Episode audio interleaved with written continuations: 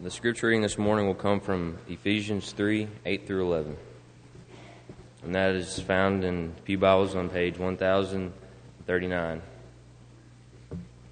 That is Ephesians 8 or Ephesians 3 8 through 11.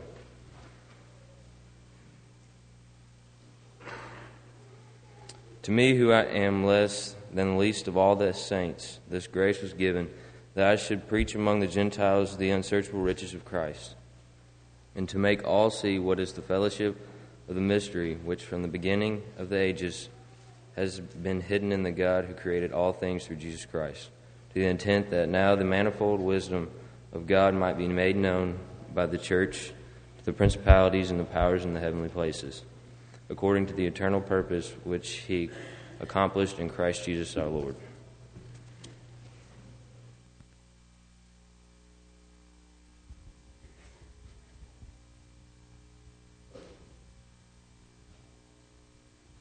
Good morning. It is good to see each of you. If you're visiting with us, again, we welcome you. It encourages us for you to be here, and we hope that we can encourage you. Uh, yesterday, Jamie and Chris Logel, this is a couple that's been visiting with us. Uh, they were baptized into Christ yesterday, and we rejoice with them. They were at the uh, first service this morning, and we introduced them, uh, and we're thankful that they have decided to commit their life to Jesus Christ. It's a wonderful Sunday as we begin a new study of the family of God. And hopefully, you adults have been a part of a Bible class uh, just before you came in here. And in that class, uh, you studied through the 14th chapter of the book, The Family of God and talked about worship. And then in this time, we'll look at some things that come out of the first chapter of that same book. And over the next uh, 12 weeks from now, we will be looking at things that pertain to the Lord's church out of that book. And so I want to encourage you to come and be a part of the Bible classes. And then, of course, the worship time. And let's study and learn more about God. And when this quarter is over, let's make sure that we know more about the Lord's church and that we love her more than even today. I love the Lord's church. I love the church. Now, I will say that many times this morning, and I hope you realize I'm not saying that for you to think about the fact that David Shannon loves the church. When I say that, I'm hoping that in your mind you're saying that same thing. I hope that in your mind you can say, I love the church. This morning, can you say that? I love the church. Make sure that that's real in your life. But you know, that's not necessarily true in our culture any longer. You know, it wasn't a few generations ago that we were still viewed as a Christian nation, and much within communities reflected that. In other words, we had blue laws that townships decided to place as ordinances upon themselves to say that there'll be no products sold here unless it's absolutely necessary that they be sold on Sunday. You can buy things six days a week, but we're going to give those the opportunity to go and worship God on Sunday. We're going to give store owners the opportunity to go and worship God. And we're going to insist so much that we're going to create ordinances that make sure that that happens. You see, our culture around us today doesn't reflect a love and appreciation for the church anymore. As a matter of fact, it wasn't that long ago that many of us remember being in school districts where there were ordinances that there would be no sports, practices, or games after 6 o'clock on Wednesday evening and none on Sunday because that was the time that people would go to Bible study and to worship God. There was a time not long ago where prayers were said in the public schools, and they were prayers offered in the name of Jesus Christ because Christianity was respected and the church was appreciated. As a matter of fact, it wasn't that long ago and that uncommon that even when local gospel meetings were taking place, that the preacher was invited to speak at the high school because that was the days that the community loved and appreciated the church. Friends, our secular community has changed in that sense. And oftentimes, you and I, of course, are influenced by the community. And so I want you to think today, but also in the next quarter of our study.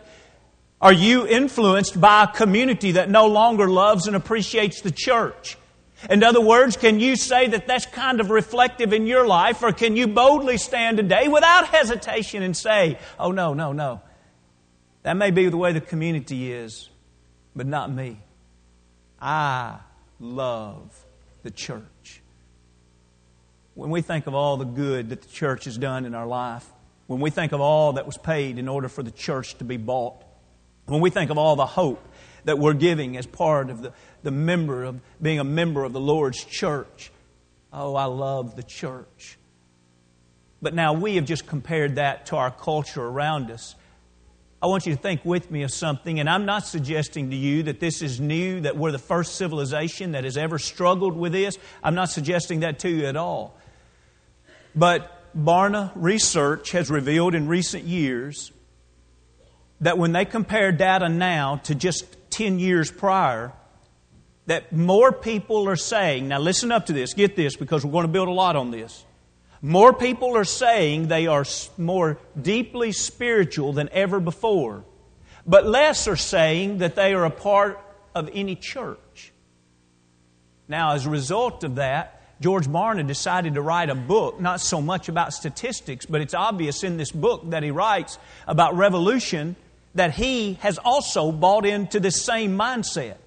And it's the mindset that says, let's become spiritual. Let's be deeply devoted to God. Let's be Christians and disciples of Jesus Christ. But the church is a take it or leave it.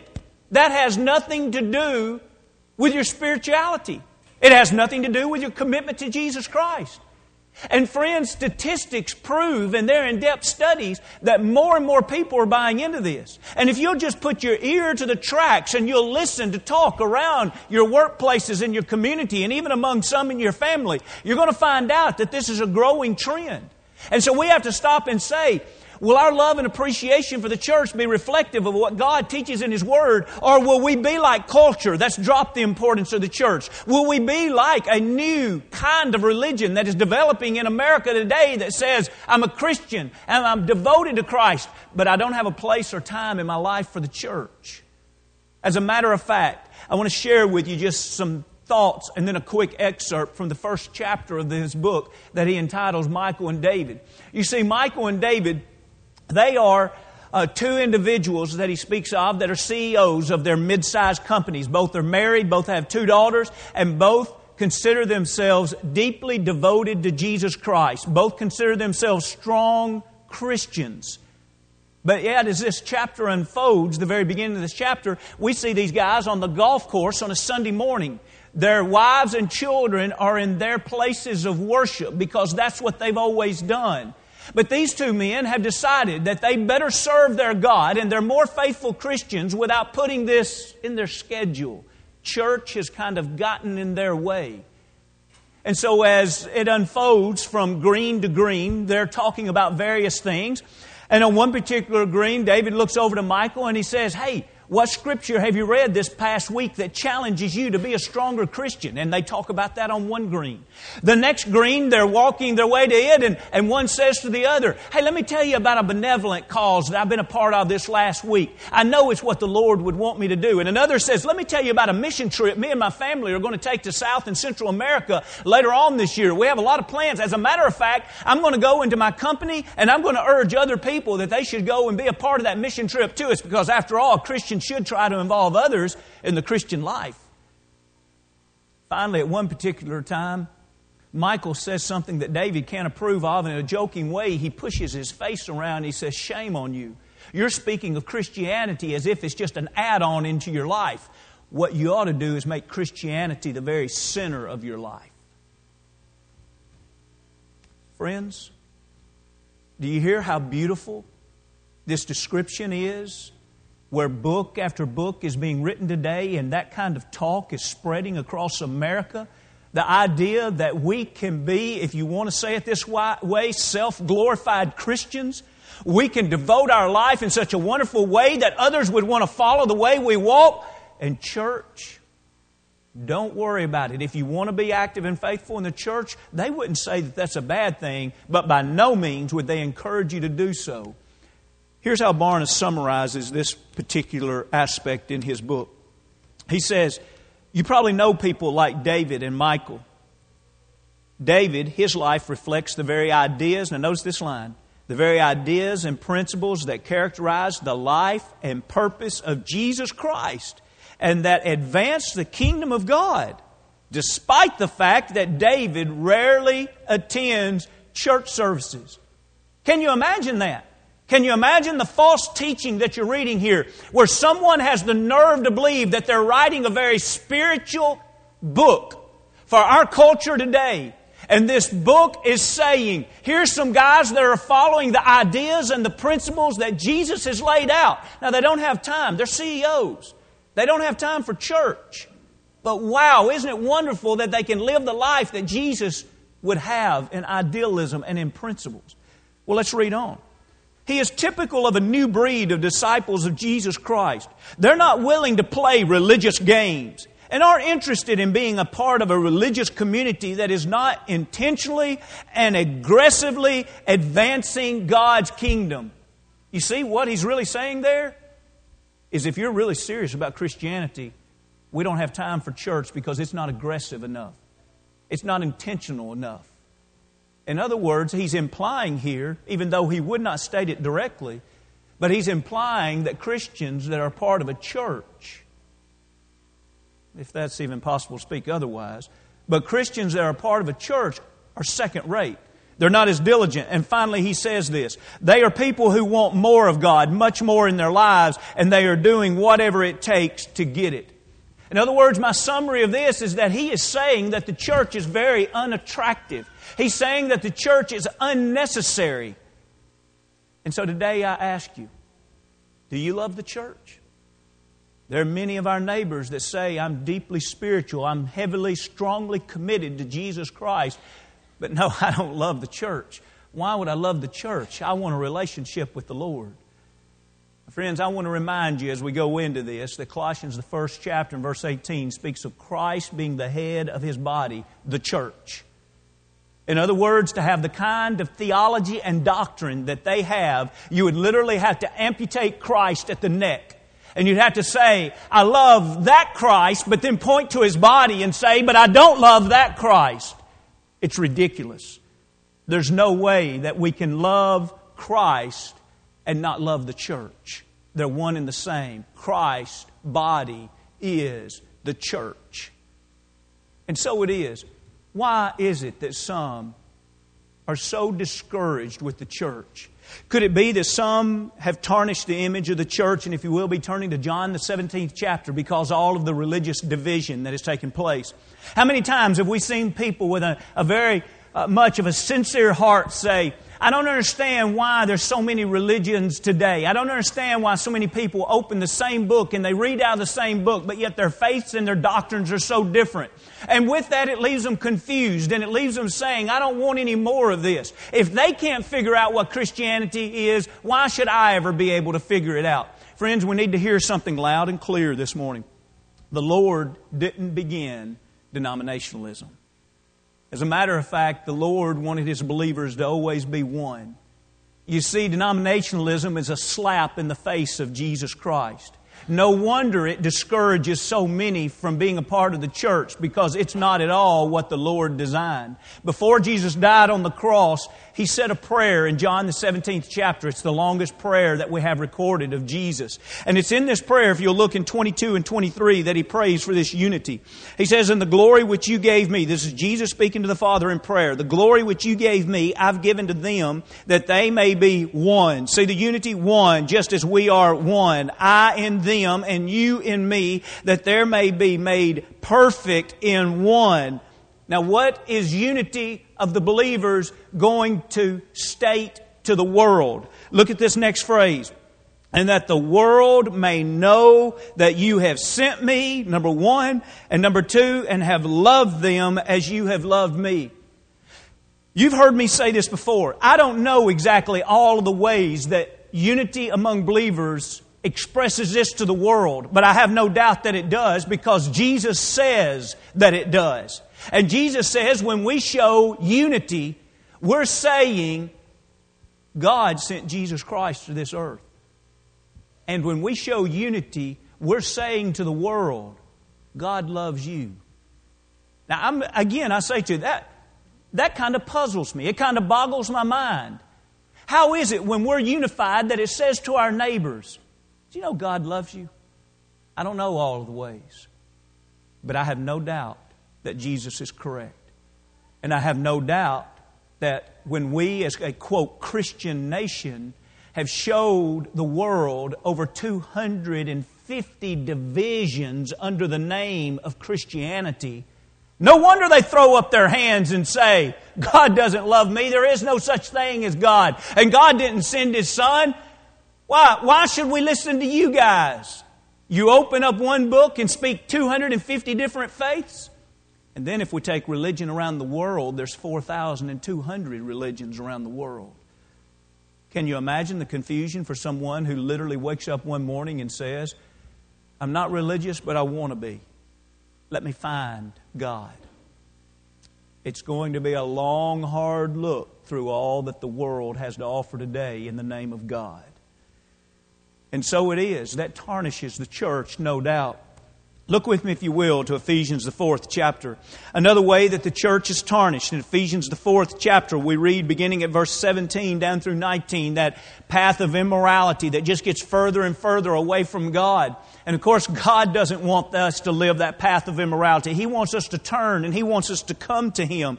And so we're going to read here about in Ephesians 4 and 22, and we're going to see that God doesn't want this disparity. In other words, God doesn't want us speaking one thing and, and living something else. And so He has said in verse 20 that we ought to learn Christ and we ought to be taught by Him. Now notice what He says in 22, that you put off concerning your former conduct the old man which grows corrupt according to the deceitful lust. So that's what we put off. Now notice what we do.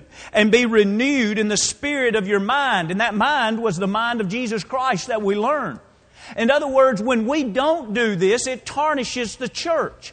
In other words, people in the world, they see an individual that says, Oh, I'm a Christian, but yet they're still living that old life, that old conduct of sin. They've never renewed their mind, renewed their heart, renewed their life to live a life after Jesus Christ. Listen, there's a major difference in a faithful Christian and someone that's out in the depths of the world. A major difference.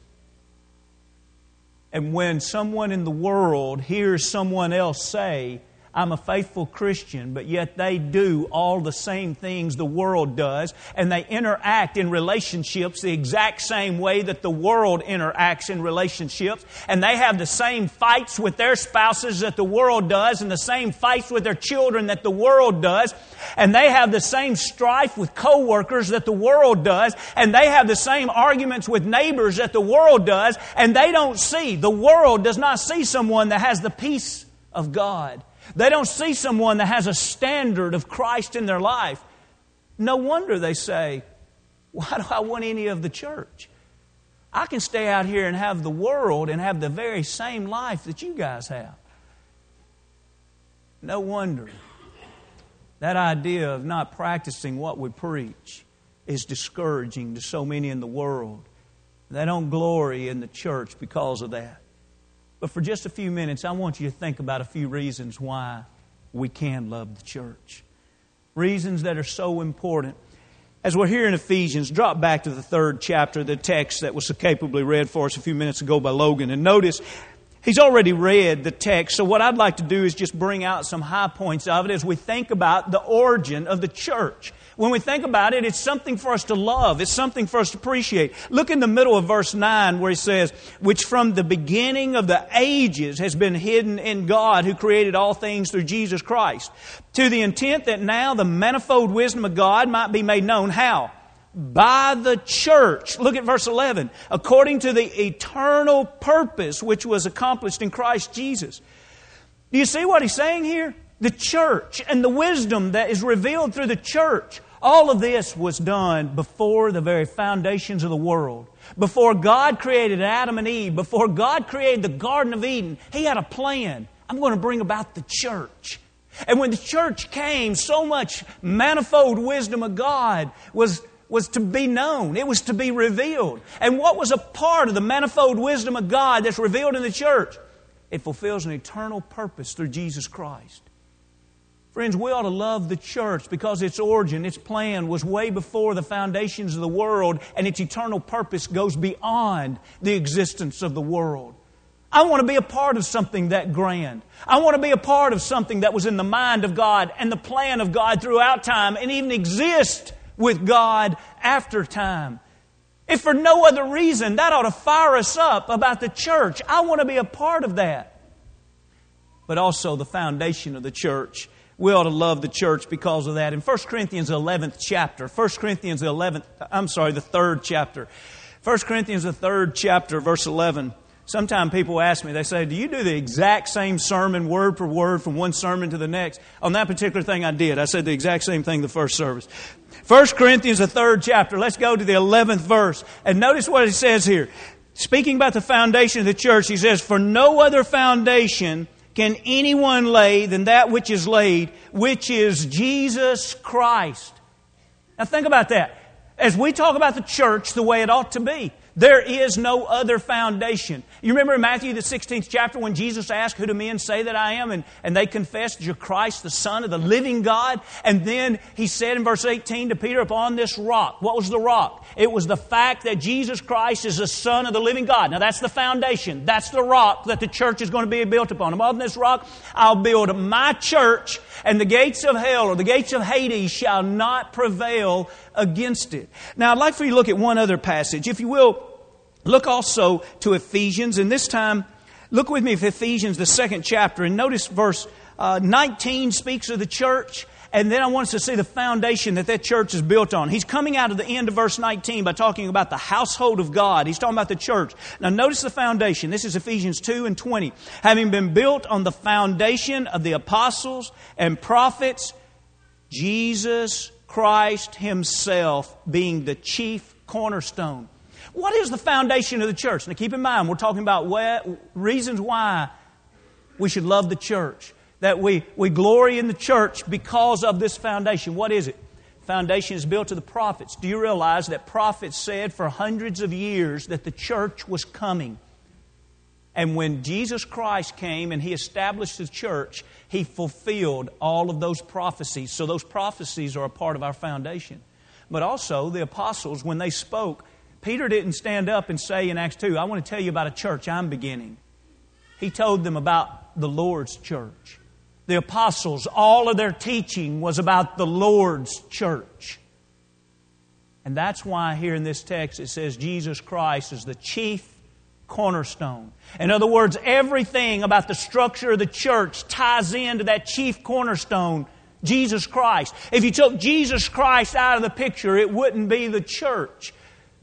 I want to say something, not to throw rocks at denominationalism, but I'm saying this sincerely to say this is a reason why I love the church. Everything that we believe and teach and practice goes back to the Scriptures.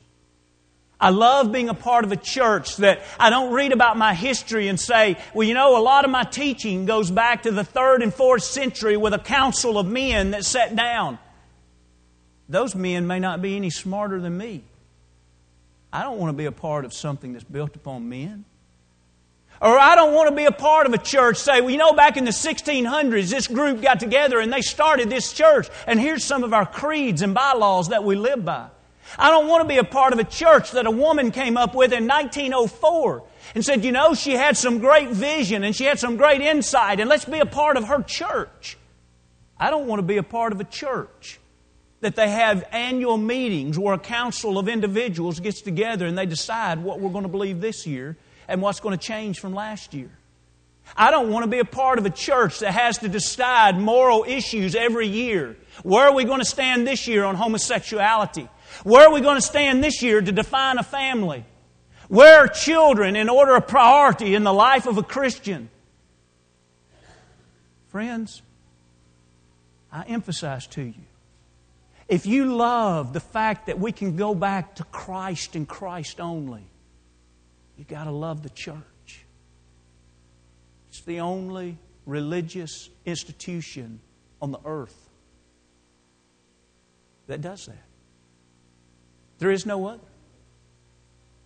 You have to love the church because it's all about Jesus and His way.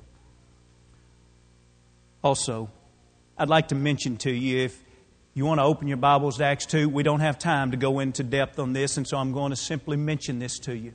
But you have to love the church because of her great beginning. When we look in Acts, the second chapter, we see the beginning of the church. All the prophecy that said the church was going to start was pointing toward Acts 2.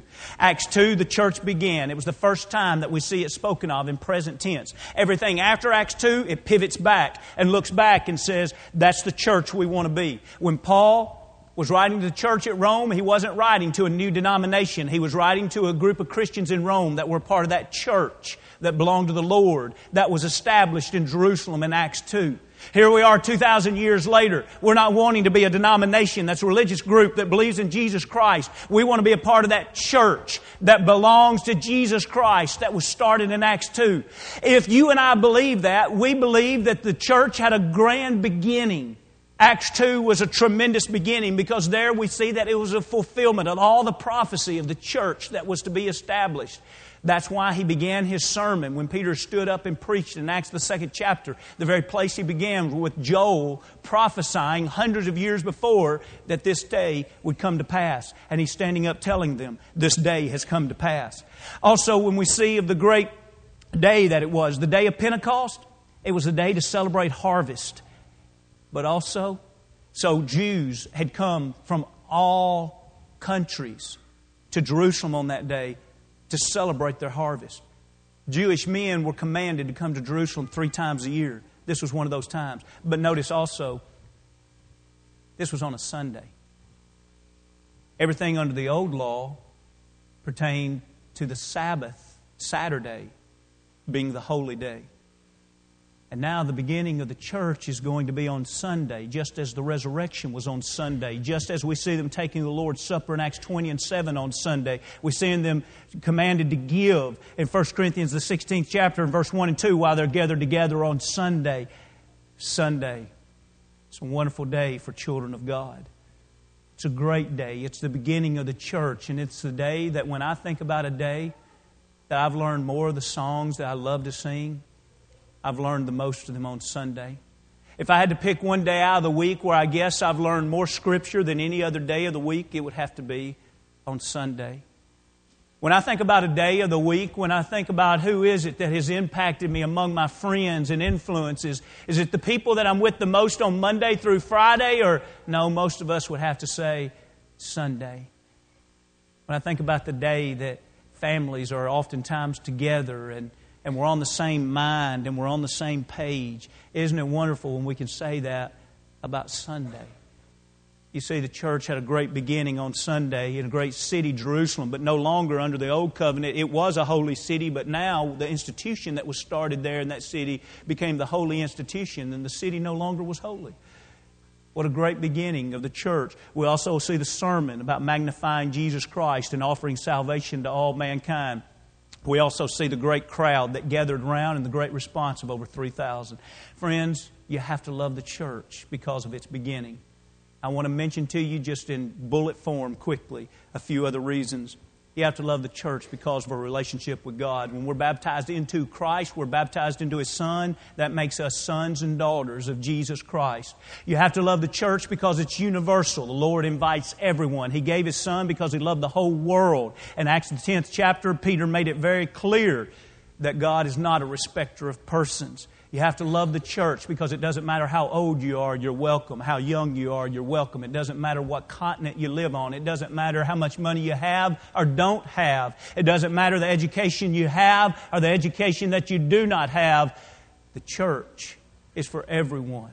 You have to love the church for that reason. You have to love the church because of the works. The church is involved in great things. I don't say this lightly. I'm thankful to be a part of a church that I can stand and I can proclaim the teachings of this church, and I don't have to try to encourage our teenagers to learn to kill. I don't have to encourage the members to hate other people on this earth. I don't have to worry about, am I saying something that's going to harm a family? Am I saying something that's going to bring shame to a community? Isn't it wonderful that we can be a part of a church, that we can live it and we can teach it and we can share it, and all it does is makes people's lives better. It helps every one of us. I love being a part of a church where her works are so benevolent. They, they reach out to those that need it and they edify those that are there. It's always positive. I love being a part of a church whose destiny is heaven. 1 Corinthians 15th chapter, Jesus is going to deliver the church to the Father when the end comes. I want to be a part of that group. He said, I go to prepare a place for you. I go and prepare a place for you. I come again that where you are, there I may be also. Friends, I want to be with the Father. This morning, I want to read you a closing paragraph out of the chapter that I read you earlier in Barna's book. And I want you to think how foolish this sounds in comparison to what we've just studied. The United States is home to an increasing number of revolutionaries. These people are devout followers of Jesus Christ who are serious about their faith, who are constantly worshiping and interacting with God, and whose lives are centered on their belief in Christ. Some of them are aligned with a congregational church, but many of them are not. A life centered upon God, a life centered upon worship, but many of them are not a part of a church. Let me give you a Greek word for that baloney. It's not of God. It's a new shape that Satan has given to religion that says, church is getting in your way. Good. I can make you feel real good about yourself. I can make you feel real spiritual, and we'll just take that part out that you need. Satan loves it that way. Friends, if we really have open eyes and clear vision, the truth is we see that church doesn't get in the way. The church is who we are when we're children of God. The church is a privilege, not a penalty. If you're not part of the Lord's church, you're missing out on a family, family of God. If you're ready to be baptized into Christ for remission of your sins as a believer, willing to turn away from sins, won't you do that this morning? It'll be the great decision you've ever made to give your life to Jesus Christ and be a part of His church. Maybe you've become a Christian and somewhere along the way you've lost focus and, and you haven't lived as a Christian. You want to come back. You need to repent and confess sins. If we can help you in any way, come as we stand as we